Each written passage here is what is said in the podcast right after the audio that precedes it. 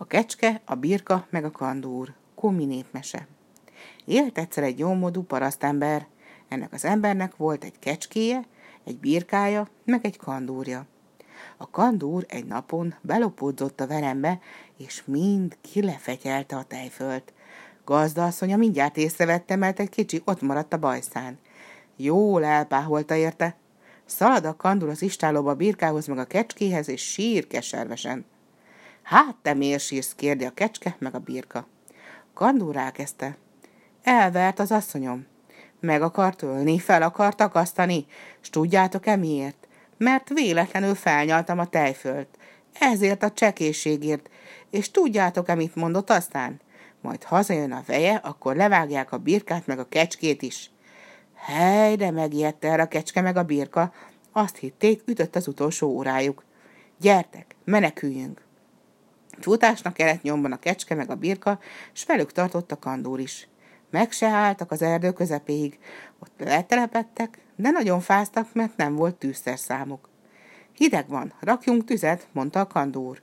Jó, jó, de honnan vegyünk tűzszer számot, kérdezte a birka meg a kecske.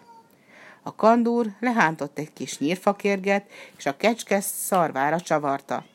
A kecske meg a birka öklelőzni kezdtek, a nagy összecsapástól szikrát hányt a szemük, s tüzet fogott a nyírfakéreg.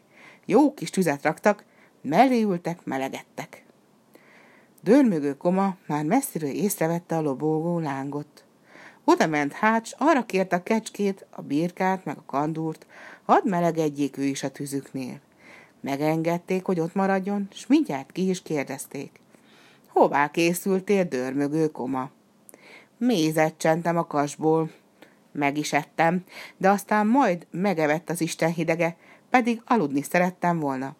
Ezért jöttem ide. Engedjétek meg, hogy itt éjszakázzam.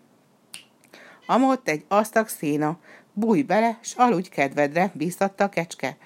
Dörmögő koma megfogadta a tanácsot, bebújt az asztagba, és elaludt. Éjfélre járt az idő, mikor hirtelen tizenkét farkas jelent meg a tisztás szélén. Macska szagot érzünk, Macska van a közelben, mondták a farkasok, és a tűz közelében nyomultak. Ekkor észrevették a kecskét meg a birkát. Mindjárt meg őket. A faluból jöttünk, a szomszédok mondták, hogy itt anyáztok az erdőben. Gondoltuk, talán kedvetek lesz egy kis birkózáshoz. No persze, csak úgy játékból. Ott fekszik öregapánk az asztakban. Előbb vele játszatozzatok. A farkasok incselkedni kezdtek dörmögő komával, ráugrottak, cibálták a bundáját, de a medve csak hallgatott, tűrte, meg sem moccant. Egyszer aztán mégis vége szakadt a türelmének. Hát, ha minden áron játszani akartok, nem bánom, mordult a farkasokra, s hatalmas mancsával megragadta őket, és alaposan megropogta csontjaikat.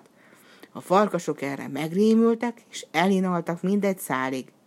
A birka, a kecske, meg a kandúr nyugodtan alhatott már a tűz mellett, de alig pitymalott, hanyathomlok futásnak eredtek, meg sem álltak hazáig. Nem akartak még egy éjszakát az erdei vadak között tölteni. Hazaérve kérelni kezdték a gazdasszony, bocsásson meg nekik, és a gazdasszony mi más tehetett? Megbocsájtott.